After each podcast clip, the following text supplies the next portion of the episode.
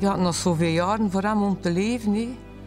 En je dacht dat hij gelukkig ging worden, wat is hij dood geworden. Als je op die manier iemand moet verliezen, doet dat wel meer pijn dan wanneer het door, door ja, een spijtig ongeval of zo zou geweest zijn. Deskundigen vermoeden dat in ons land elk jaar meer dan 100 moorden niet aan het licht komen. Het gaat vaak om moordzaken die verkeerdelijk beschouwd worden als een natuurlijk overlijden. De lottomoord, die we in deze aflevering reconstrueren, leek in eerste instantie zo'n zaak te zijn. Het was de bijna perfecte moord. Je luistert naar De Kroongetuigen, een podcast over moord in Vlaanderen. Dit is aflevering 5 van seizoen 2. De Lottomoord. Op 13 maart 96 krijgt Kurt Herreman nog laat telefoon van Ingrid van Assen, de verloofde van zijn vriend en buurman Gerry Muilen. Op een avond kreeg ik telefoon van uh, Ingrid, terwijl ik aan televisie naar het voetbal zat te kijken. Of een keer niet kost gaan kijken naar Jerry's huis. Ze had al twee keer getelefoneerd naar Jerry. En uh, Jerry nam, nam, de telefoon niet op. Ik ben dan naar zijn huis geweest. Ene keer aangebeld, tweede keer aangebeld. Ja, sta een beetje rond te kijken, omdat het zo lang duurt. Zie je brand. En uh, plots zag ik uh, al rookontwikkeling van onder de rolluiken komen. Ik heb dan een omweg gedaan aan de achterkant van zijn huis. En toen zag ik dat juist dat huis ja, volledig in brand stond. Ik heb dan teruggelopen, de brandweer gebeld, dat de buren lopen. Die gingen ook komen na met de brandblusapparaat voor de deur in te slaan. Maar ja, dat kost niet binnen. Wellicht is Gerry nog in het brandende huis. De brandweer is snel ter plaatse. Buurman Kurt heeft alvast de zus en de schoonbroer van het slachtoffer opgetrommeld. Ik heb direct in mijn auto gesprongen en ben daar gereden. En inderdaad, toen ik toe, toe kwam, waren de pompiers al aan het blussen. De brandweer geraakte niet binnen, dus mijn man is langs achter gegaan. En uh, langs het poortje en de achterdeur, hij maar daar binnen geraakt. Maar hij mocht niet binnen van de pompiers, hij was allemaal rook en hij zag er niet deuren.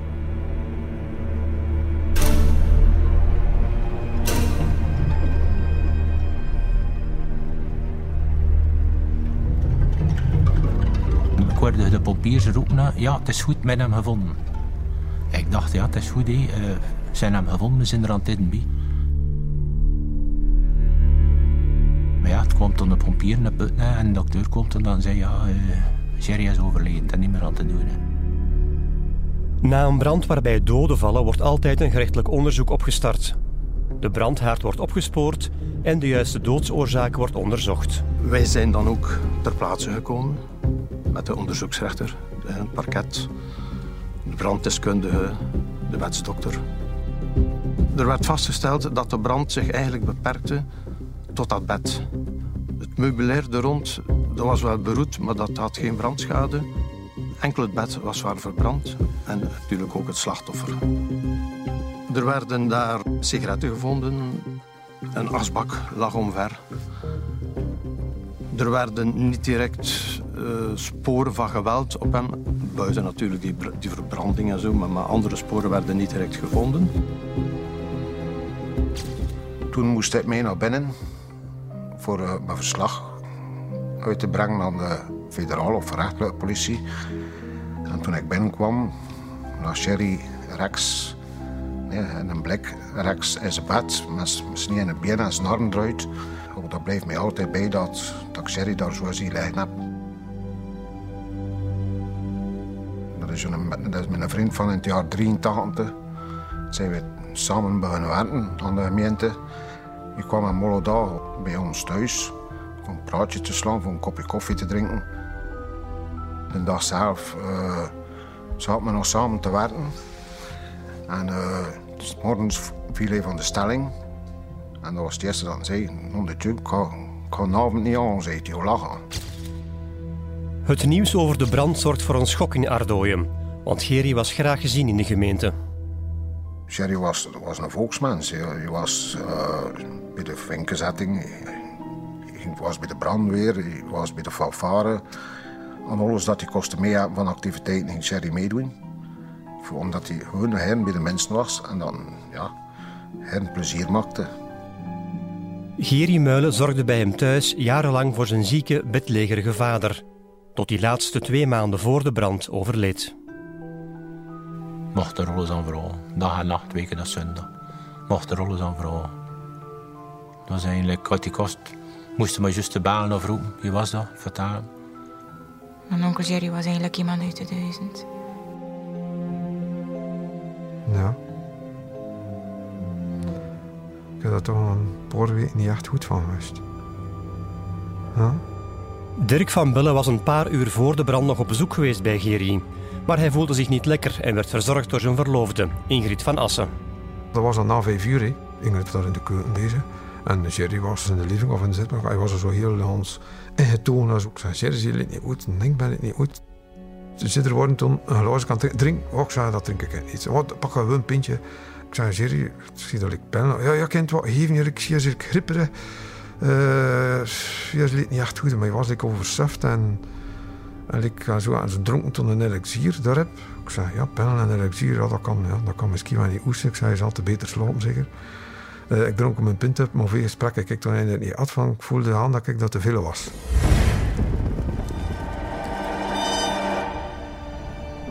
In het onderzoek naar de brand zoeken de speurders naar alle mogelijke aanwijzingen om zo de juiste doodsoorzaak te achterhalen. De wetsdokter die voerde ter plaatse een uitwendige lijkschouwing uit. En hij stelde vast dat er op de rug kersrode verkleuringen waren. Er was een slijmprop op de neus, wat volgens hem wees op een verstikking. Het slachtoffer die vertoonde derde graads eh, brandwonden. En hij stelde geen andere verwondingen vast eh, ehm, die wezen op een uh, crimineel feit. Een toxicoloog neemt bij Geri ook bloedstalen. Uit die monsters blijkt dan dat er enerzijds eh, CO2-resten gevonden worden in het lichaam van het slachtoffer, wat erop wijst dat hij nog ademde op het ogenblik dat de brand minstens begonnen is. Anderzijds treft men ook sporen aan dat hij eigenlijk vergiftigd geworden is door die rook waardoor dat men met zekerheid kan besluiten dat hij in het bed om het leven gekomen is. De branddeskundige stelt één enkele brandhaard vast, in het bed van Geri. De conclusie luidde na alle onderzoeken, zowel toxicologisch als de wetsdokter en de branddeskundige, dat het een accidentele brand was, veroorzaakt door het roken in bed. Deze conclusie is voor de nabestaanden van Geri erg moeilijk te aanvaarden. Geri die ging zeker nooit roken op bed. Dat bestond bij ons niet. Dat, dat was in de achterkeuken of dat was buiten. Dat bestond niet. Ik weet dat als hij een sigaretje rookte, dat hij zeker het sigaretje ging uitoven onder de kraan om er heel zeker van te zijn dat het volledig gedoofd was. Ah ja, je was bij een brandweer en dat hij dat zeker... Je wist de gevolgen ervan, dat zou hij zeker nooit doen. Uh, in bed gaan roken, dat bestond niet. Ingrid van Assen, de verloofde van Geri, is wellicht de laatste die hem nog levend gezien heeft. Maar op de avond van de brand is ze te erg aangeslagen om verhoord te worden. Toen ze toekwam, kwam ze heel hysterisch uit de auto. Ik heb ze opgevangen. Dan heeft Kurt haar tot uh, bij ons gebracht, al wenend. Uh, ja, waar is Sherry? Ja, waar is Sherry? Ja. Wenen en ja, altijd maar wenen. En, hey, kom. Een beetje hysterisch was ze. Ze dronk een whisky en een keer uit. Ja. Dus en mijn man heeft ze naar huis gevoerd omdat ze niet meer in staat was van naar huis te rijden. Pas een dag later is ze in staat een verklaring af te leggen bij de politie. Dus uh, je bent samen met Gerry thuisgekomen? Ja. We waren juist een reis gaan boeken. In het reisbureau een beetje verderop. Naar het Gardameer. We zouden trouwen op 3 mei. En er hoort een huwelijksreis bij, vond ik. Had jij het gevoel dat Gerry depressief was? Nee. Tegendeel. Hij was heel vrolijk. Maar de laatste twee maanden had hij het toch lastig, hè? Na het overlijden van zijn vader, ja. Had vooral heel moeilijk met alleen zijn. Maar ook op dat vlak ging het beter. Hij zei het gisteren nog. En daarna hebben we een elixier gedronken. Uh, had hij eerder al iets gedronken? Gaat het? Ik voel me gewoon een beetje suf. We kunnen even stoppen als je wilt. Nee, nee, dat wel. Het is oké. Okay. Um, rookte Gerry in bed? Gaat het, mevrouw?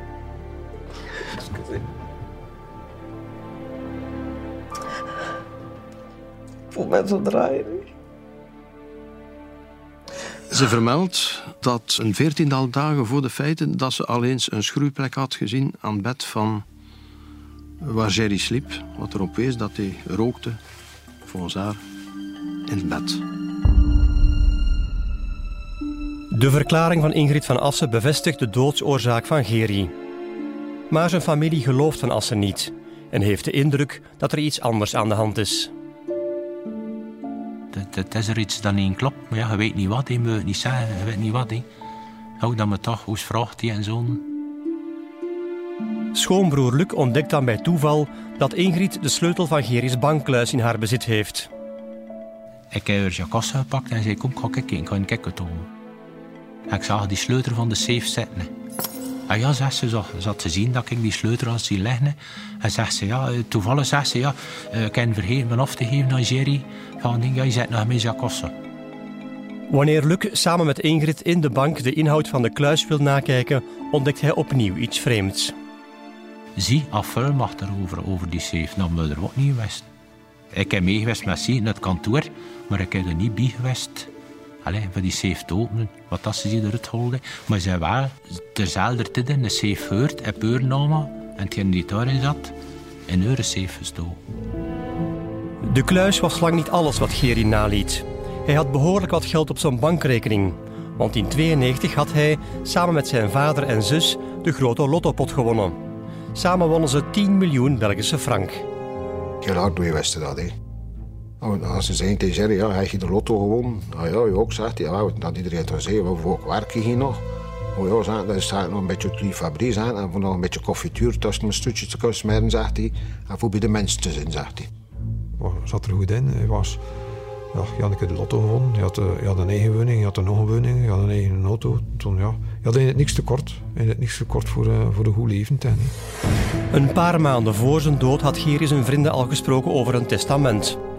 Nu blijkt dat zijn verloofde, Ingrid van Assen, volgens dat testament de enige begunstigde is. Jerry had me verteld dat hij een testament heeft gemaakt en dat hij ja, met een lotto en. En, dat, dat ze nooit meer, als Jerry een keer storf of, doorging, dat, uh, dat ze nooit meer van hun leven moeten werken. Dat ze binnen was, ja, met zijn neus, met zijn hart. Plus dat neus naar in de sprietstraat. Het was dat ze geen klop meer moeten doen. Uit zijn eigen ging dat zeker nooit doen, een testament schrijven. Allee, moet nu, ja, moet een keer eerlijk zijn, de mens van 40 jaar een testament schrijven. Zei Dirk, hij ging wat tegenkomt. Hij ging dat ook. Maar ja, ik zei, ja, een testament. Ik zei, kijk ik een testament? Ik zei, hoe kijk ik een testament? En ik zei, ja, kijk, een, een verzekering tegen, dat ik wat tegenkomen. Ja. Ik zei, ja, van als je dat weer vertaalt, misschien... Maar, Dirk, toen ik moet na het wat gebeuren met mij. Dus ja, ze hadden zeer weer rond de vinger gedraaid. Nee, dat is opeens, ja, ga ik er, hoe ga ik er kijk hier aan geraken? Nee, hoe ga ik er aan Eén week na de brand wordt het stoffelijk overschot van Geri vrijgegeven. Ja, de begrafenis moet gaan, dat moet allemaal zodanig een rap gaan. Dus in een week tijd wordt de begrafenis samengesteld en uitgevoerd. En zo zei de stip lost. Hè. Maar dat is niet opgelost. Hè op de begrafenis zelf, ze daar zitten weten dat het dat een naam had. Zelfs als we toen aan tafel ging, viel ze zelfs flauw. Zoals altijd na een dodelijke brand is er een onderzoek naar de oorzaak.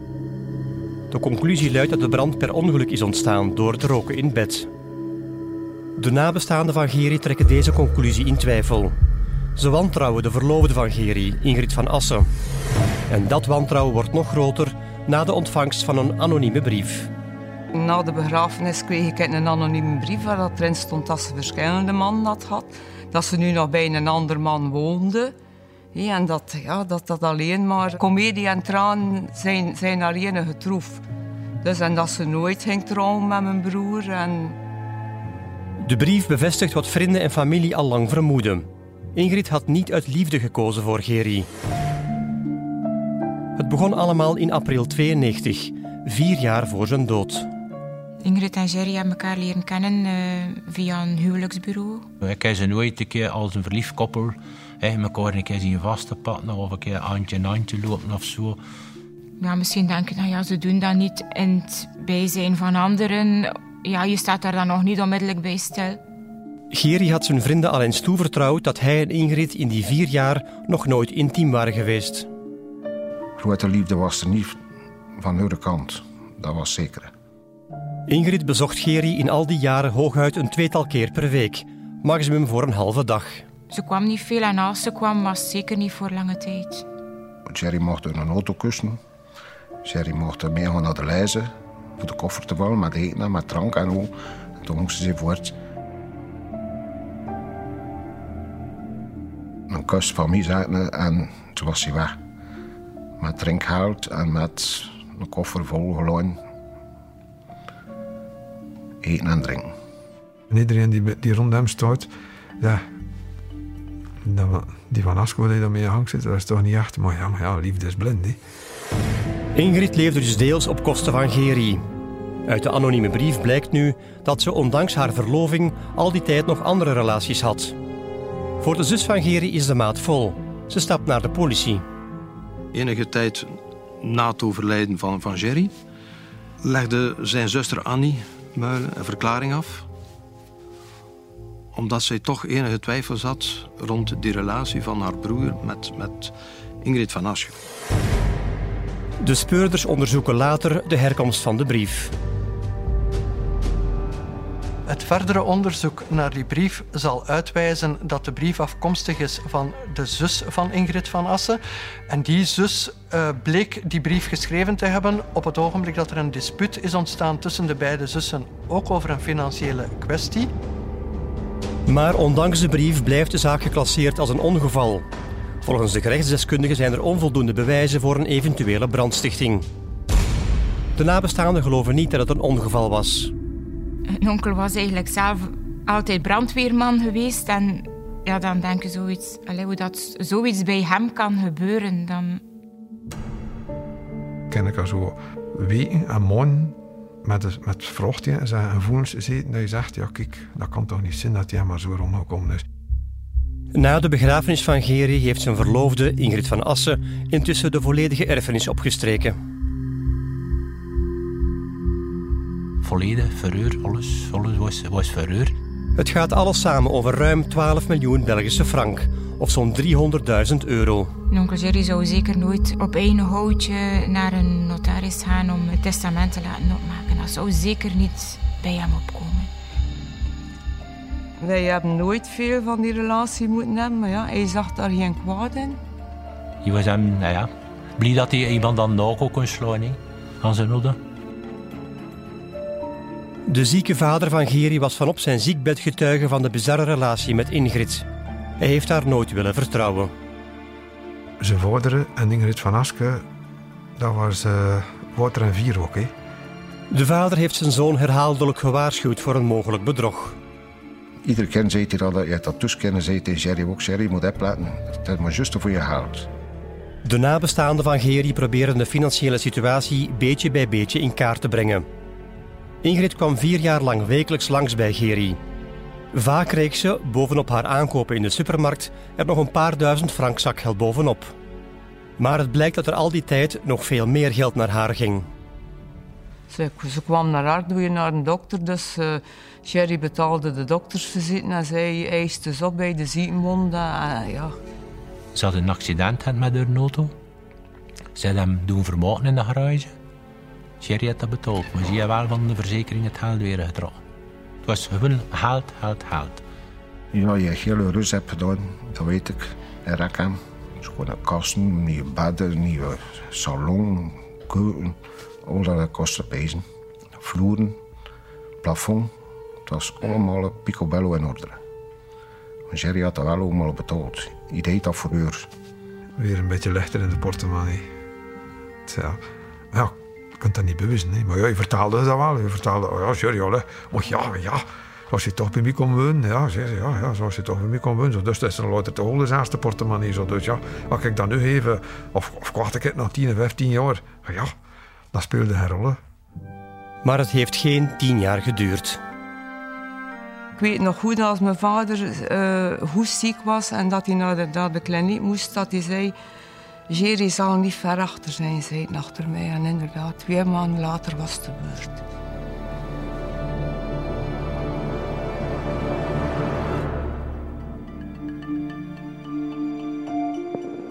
Lente 1997, één jaar na de fatale brand. Ingrid is nu een welgestelde vrouw. Ze rijdt met een luxe wagen rond en woont samen met een vaste vriend, ver weg van Ardooien. De trieste weduwe werd een sluwe zaanvrouw met een BMW. En daar schaamde ze zich nog niet voor om tot bij ons te komen met een BMW, een bondmantel aan en uh, de, de bij.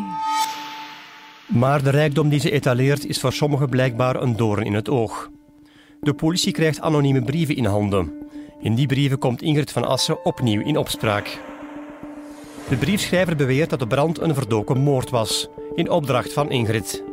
Dat was een aspect dat toen op dat ogenblik absoluut niet gekend was. Er waren verdachte elementen, er waren mogelijk zelfs aanwijzingen dat er vreemde zaken waren, maar dat het om een moord zou gegaan hebben, was op dat ogenblik eigenlijk nog niet aan het licht gekomen. Als het klopt wat er in de brieven staat, dan gaat het niet langer om een ongeval. Het is zeker dat de anonieme briefschrijver uit is op geld van Ingrid. Maar de vraag is waarom? In een eerste brief moest Ingrid anderhalf miljoen Belgische frank betalen als zwijgeld. Zo niet zou men naar de politie stappen. En later, in een tweede anonieme brief, werd 4 miljoen frank gevraagd. De politie wordt bovendien ook getipt door enkele getuigen die eveneens beweren dat Ingrid van Assen betrokken is bij de zaak, samen met twee jongens uit haar directe omgeving. Ze worden alle drie verdacht van moord en opgehaald voor verhoor. Naast Van Assen gaat het om de Franstalige Alexander de Klerk, de 21-jarige zoon van de man waar ze blijkbaar al een paar jaar mee samenwoont. En zijn vriend Philippe de Munk, een Waalse jongen van 24. Op 21 april zijn dan door onze diensten opgepakt Philippe de Munk, Alexander de Klerk en Ingrid van Aschen. Ingrid van Assen ontkent elke betrokkenheid. Ik heb er helemaal niks mee te maken. Ik was net erg bezorgd om Gerry. Toen ik om een uur of acht wegging bij Gerry, toen was hij al moe. Dus maakte ik mij zorgen. Snapte dat? Ik heb een stuk of tien keer geprobeerd om te bellen om te horen hoe het met hem was. Maar hij pakte niet op. Dus heb ik via de buren geprobeerd. En dat is de waarheid. Ingrid van Aschen vertelt wel dat haar entourage, waaronder Philippe de Munk en Alexander de Klerk, wisten dat zij veel naar Aardooien ging op bezoek bij Jerry. En zij had hen ook verteld dat zij alles ging erven en dat zij toegang had tot zijn safe. En dan kwam vanuit haar entourage uh, de, het voorstel van ja, we zouden toch wel eens kunnen zorgen dat er iets met die man gebeurt. Zij zegt dat ze zich daar tegen verzet heeft, maar Philippe, de Munk, die drong daar nogal op aan. De Franstalige Philippe de Munk brengt een heel ander verhaal. J'entendais souvent Ingrid parler d'un vieux mec qui habitait seul à Ardeuil. En janvier 96, elle a commencé à dire que ce serait mieux que ce vieux meure. En wanneer heeft dan gevraagd om het te doen? Quelques jours plus tard, elle m'a demandé si je voulais liquider les yeux. En waarom heb jij toegestemd? J'avais beaucoup de dettes. Hoeveel zou je krijgen? 3 millions. Mais je voulais pas le faire tout seul et j'ai tout de suite pensé à quelqu'un pour m'aider. Wie was dat? Alexandre. Je lui en avais déjà parlé. Il était d'accord.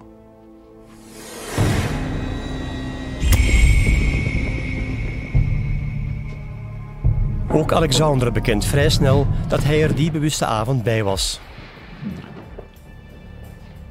Wanneer heb jij voor het eerst over dat plan horen spreken? Un peu avant le, le 13 mars il y a Philippe qui m'a parlé que, que Ingrid voulait, voulait s'acheter une, une, villa.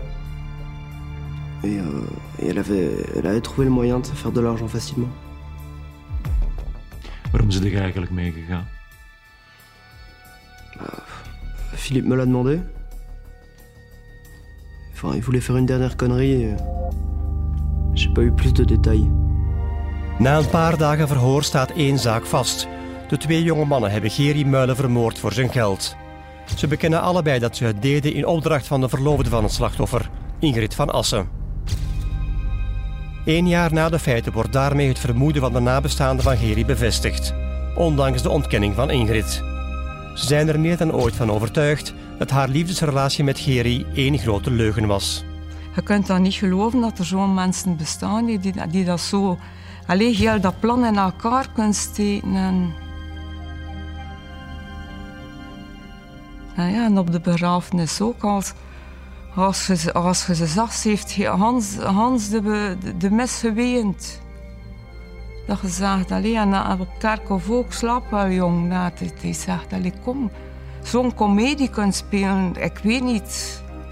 Het is, het is dan niet dat die gegeven hoor. Uh. Dat was het sterkste punt. Hè. Liegen en komedie spelen. Ja. Maar ze kon toch wel zodanig liegen dat je het zou geloven. Ik ga het zo zeggen. Dat je moet heel sterk in je schoenen staan om het niet te geloven. Maar Ingrid blijft ontkennen. Ook na confrontatie met de bekentenissen van Philippe en Alexandre. Ja, waarom zouden Philippe en Alexandre die moord dan gepleegd hebben? Philippe die zat tot over zijn oren in de schulden. Met zijn BMW dat hem gekocht had. En Alexander die zou alles om voor het geld voor zijn drugs. De speurders vragen zich af wie ze moeten geloven. Ingrid heeft een blanco strafregister, terwijl de twee jonge mannen al meermaals criminele feiten hebben gepleegd. Alexander, de zoon van de huidige partner van Ingrid, is een echte jeugddelinquent. Alexander de Klerk heeft toch al een tamelijk uitgebreide juridische carrière van zeer jonge leeftijd is betrokken bij ook een grote diversiteit aan criminele feiten. Het beperkt zich niet tot alleen maar diefstal, maar hij is ook bekend voor zedenfeiten, voor agressieve misdrijven, voor vluchtmisdrijf tweemaal. Feit is ook dat hij al op 15 jaar voor de jeugdrechter is verschenen. En hij vertoont een uh, recidiverend crimineel gedrag. Alexander is al jarenlang bevriend met Philippe de Munk. Ja, Philippe is ook geen brave jongen. Eh, de problemen beginnen al in de jeugd met impulsief, agressief gedrag, vaak onder invloed van middelen, alcohol of drugs. Ehm, hij is al betrokken bij diefstallen in de jeugd. En zijn gedrag dat zet zich door met ouder te worden. En misschien ook wel in contact met Alexander de Klerk. Hij is zeer beïnvloedbaar, hij heeft slechte vrienden. Het is eigenlijk een, een, een brute mens hè, die niet echt nadenkt. Philip kan ook niet omgaan met geld. Als jonge twintiger verbraste hij al zijn centen. Zo kocht hij een dure BMW op afbetaling, met alle financiële gevolgen van dien. Uiteindelijk is hij dan ook, in ruil voor geld, zelfs bereid om een moord te plegen. Hij zat met schulden. Hij had op een gegeven moment een 400.000 frank schulden. Maar hij zou het ook gedaan hebben, een beetje uit verliefdheid op Ingrid. Want volgens zijn moeder was hij verliefd. Hij heeft dat zelf ook een beetje eh, toegegeven. Ik keek naar Ingrid op. Dat was voor hem ja, een mooie vrouw. Die vooruit ging in het leven. Zaken eh, die voor hem eigenlijk onbereikbaar waren. Maar waarin hij door haar werd meegezogen. De speurders pluizen het moordplan verder uit. Maar de nabestaanden van Geri geloven alvast dat Filip en Alexander de moord uitvoerden in opdracht van Ingrid. Het is het woord van Ingrid tegen dat van de moordenaars. Philippe de Munk en Alexander de Klerk bevestigen tijdens hun verhoren dat Ingrid het brein was achter de moord. Ze had volgens hen alles goed voorbereid. Zo hadden ze besloten dat Ingrid die middag bij op bezoek ging bij Jerry. Dat zij hem alcohol zou laten drinken. Dat ze hem zijn slaappillen zou laten nemen. En bij haar weggaan, bij Jerry thuis, zou ze via de achterdeur vertrekken, die openlaten. En ook het poortje achteraan openlaten, zodanig dat ze later op de avond gemakkelijker weg konden.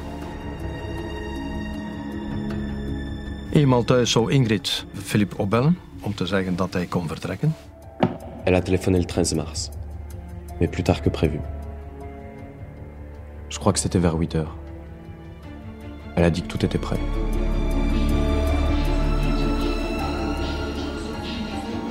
Donc on est, parti avec la, BMW de, Philippe là. S'arrêtait la pompe à essence. Là on a appelé le, on vieux.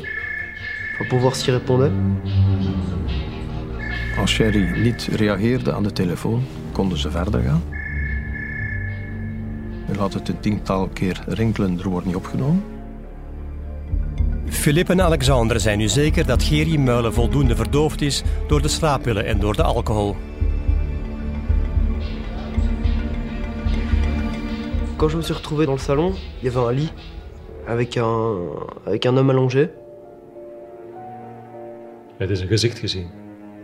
Non, non, non. Non, enfin, il y, a- il y, avait un- il y avait une couverture et tout. Enfin, j'ai pas bien vu.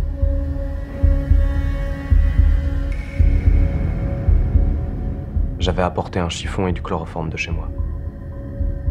Daar stond Ingrid op dat er chloroform zou gebruikt worden om Jerry te verdoven, opdat hij zo weinig mogelijk pijn zou hebben.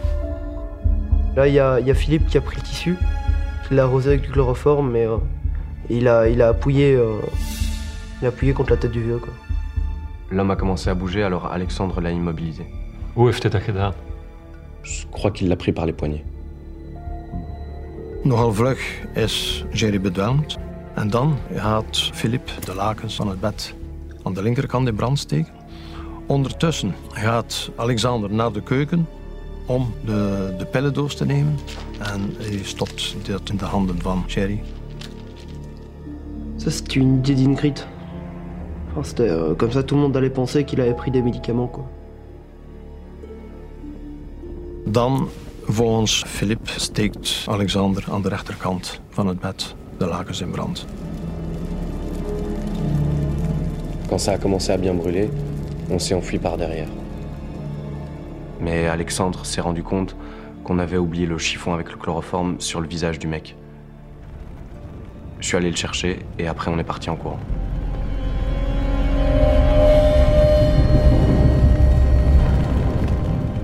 Onderweg stoppen ze aan een benzinestation langs de autosnelweg.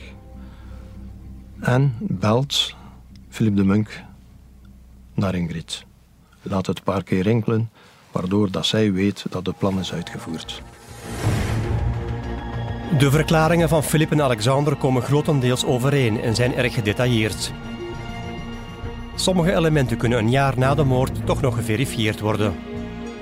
Nadat bekend was geraakt dat het slachtoffer bedwelmd was geweest door middel van chloroform, heeft de onderzoeksrechter een eh, nieuwe opdracht uitgeschreven voor de toxicoloog om het bloedstaal dat van Jerry Muilen was genomen nogmaals te onderzoeken op chloroform specifiek. Bij bloedonderzoeken wordt de aanwezigheid van chloroform niet meer standaard getest, omdat het product bijna nooit gebruikt wordt. Gelukkig heeft het lab nog voldoende bloed over voor een nieuwe test.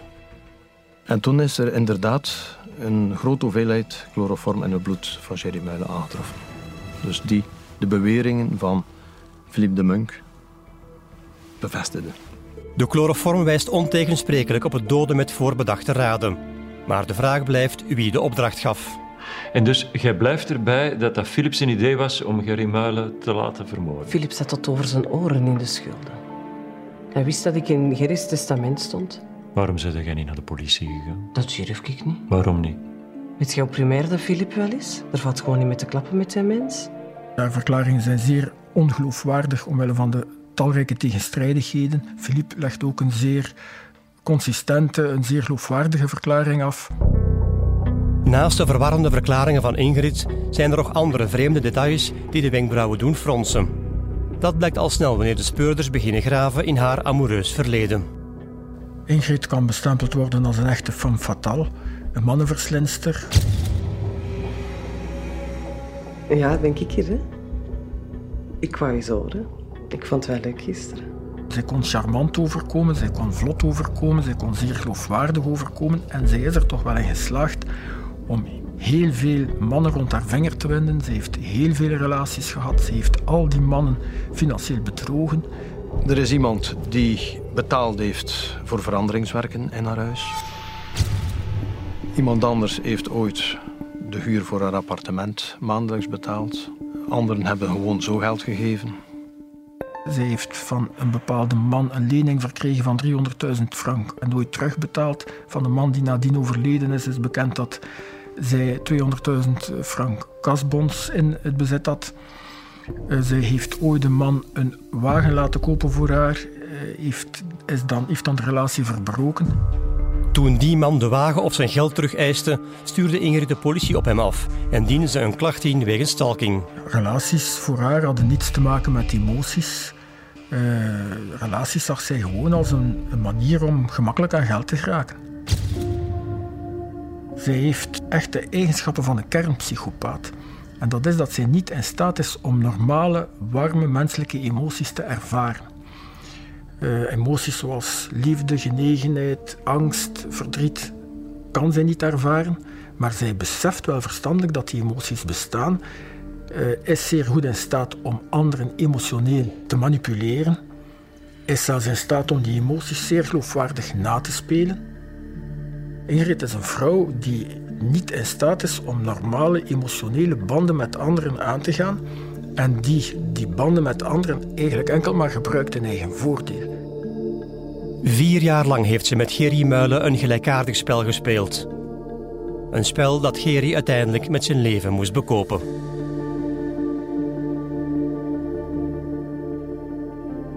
Broer, als je maar geluisterd naar iedereen, als je maar geluisterd ja, ging er nog zin. Dat is het enige dat ik kan zeggen. He. Het was zij die het brein was achter heel de, heel de zaak. Zat het minutieus, perfect, uitermate goed voorbereid, uitermate langdurig voorbereid, gedurende jaren eigenlijk. Het testament waarin Geri Ingrid als erfgenaam aanwijst, dateerde al van een jaar voor de fatale brand. Sherry had er bij haar achtergelaten en dat de ware was. Van, hij ze had dat misgemaakt als ging trouwen. Hè. Ze, als ze zijn reizen geboekt, het ging allemaal vlotjes verlopen. Ik hoorde het hem nog zeggen, wat ik hier nu zitten. Ze wilde de indruk wekken dat zij het serieus meende met die relatie. Ze heeft een huwelijksreis gepland. Ze plande verbouwingen in de woning. Zodanig dat het er voor Jerry moest op lijken dat zij werkelijk met hem wilde trouwen. Ingrid had ervoor gezorgd dat ze een volmacht kreeg voor de bankkluis. En ze zorgde ervoor dat ze toegang had tot belangrijke papieren, die ze zo gemakkelijk kon inkijken. Allee, uit een allemaal op een rij gezet, was het allemaal goed in elkaar gesteken en voorbereid. En ook niet gewist van de loslippigheid van die twee gasten, ging het zeker nooit te komen in. Na de volledige bekentenissen van Philippe de Munk en Alexander de Klerk wordt een reconstructie van de moord gehouden. Zonder Ingrid, want zij was er tijdens de moord niet bij. De wedersamenstelling was heftig. Er stond al veel volk. Die twee jonge gasten zijn verweten geweest tot ja, voor het grootste krappenlut. Waardoor is maar een gemeentje en uh, iedereen kent iedereen. En Jerry was een dorpsfiguur, dus iedereen stond achter Jerry. Bij een reconstructie worden alle feiten uit de verklaringen van de daders gecontroleerd. En dat is soms erg confronterend. Die wedersamenstelling verliep nogal moeilijk, omdat uh, Philip plots zeer emotioneel werd en echt begon te wenen en, uh, moeite had met de hele situatie. Het is niet uitgesloten dat dat een vorm van uiten van emoties is om medelijden op te wekken of om een beetje te manipuleren. Maar hij is toch wel de enige die emoties uit. Daarentegen, uh, Alexander de Klerk, die komt zeer arrogant over, uit helemaal geen emoties, geen tekenen van schuld of verdriet. Bovendien schuift Alexander de Klerk steeds meer verantwoordelijkheid in de schoenen van Philip de Munk met Alexander de Klerk zien we dat hij ook zijn betrokkenheid, die hij aanvankelijk wel had toegegeven, opnieuw begint te ontkennen. Hij zegt dus dat hij het laken niet in brand gestoken heeft. Hij beweert dat uh, hij niet wist dat er een levend slachtoffer aanwezig was. Eind februari 2002 wordt de zaak voor het Hof van Assise gebracht. Philippe blijft bij zijn volledige bekentenis. Alexandre minimaliseert zijn aandeel. En Ingrid pleit nog steeds onschuldig.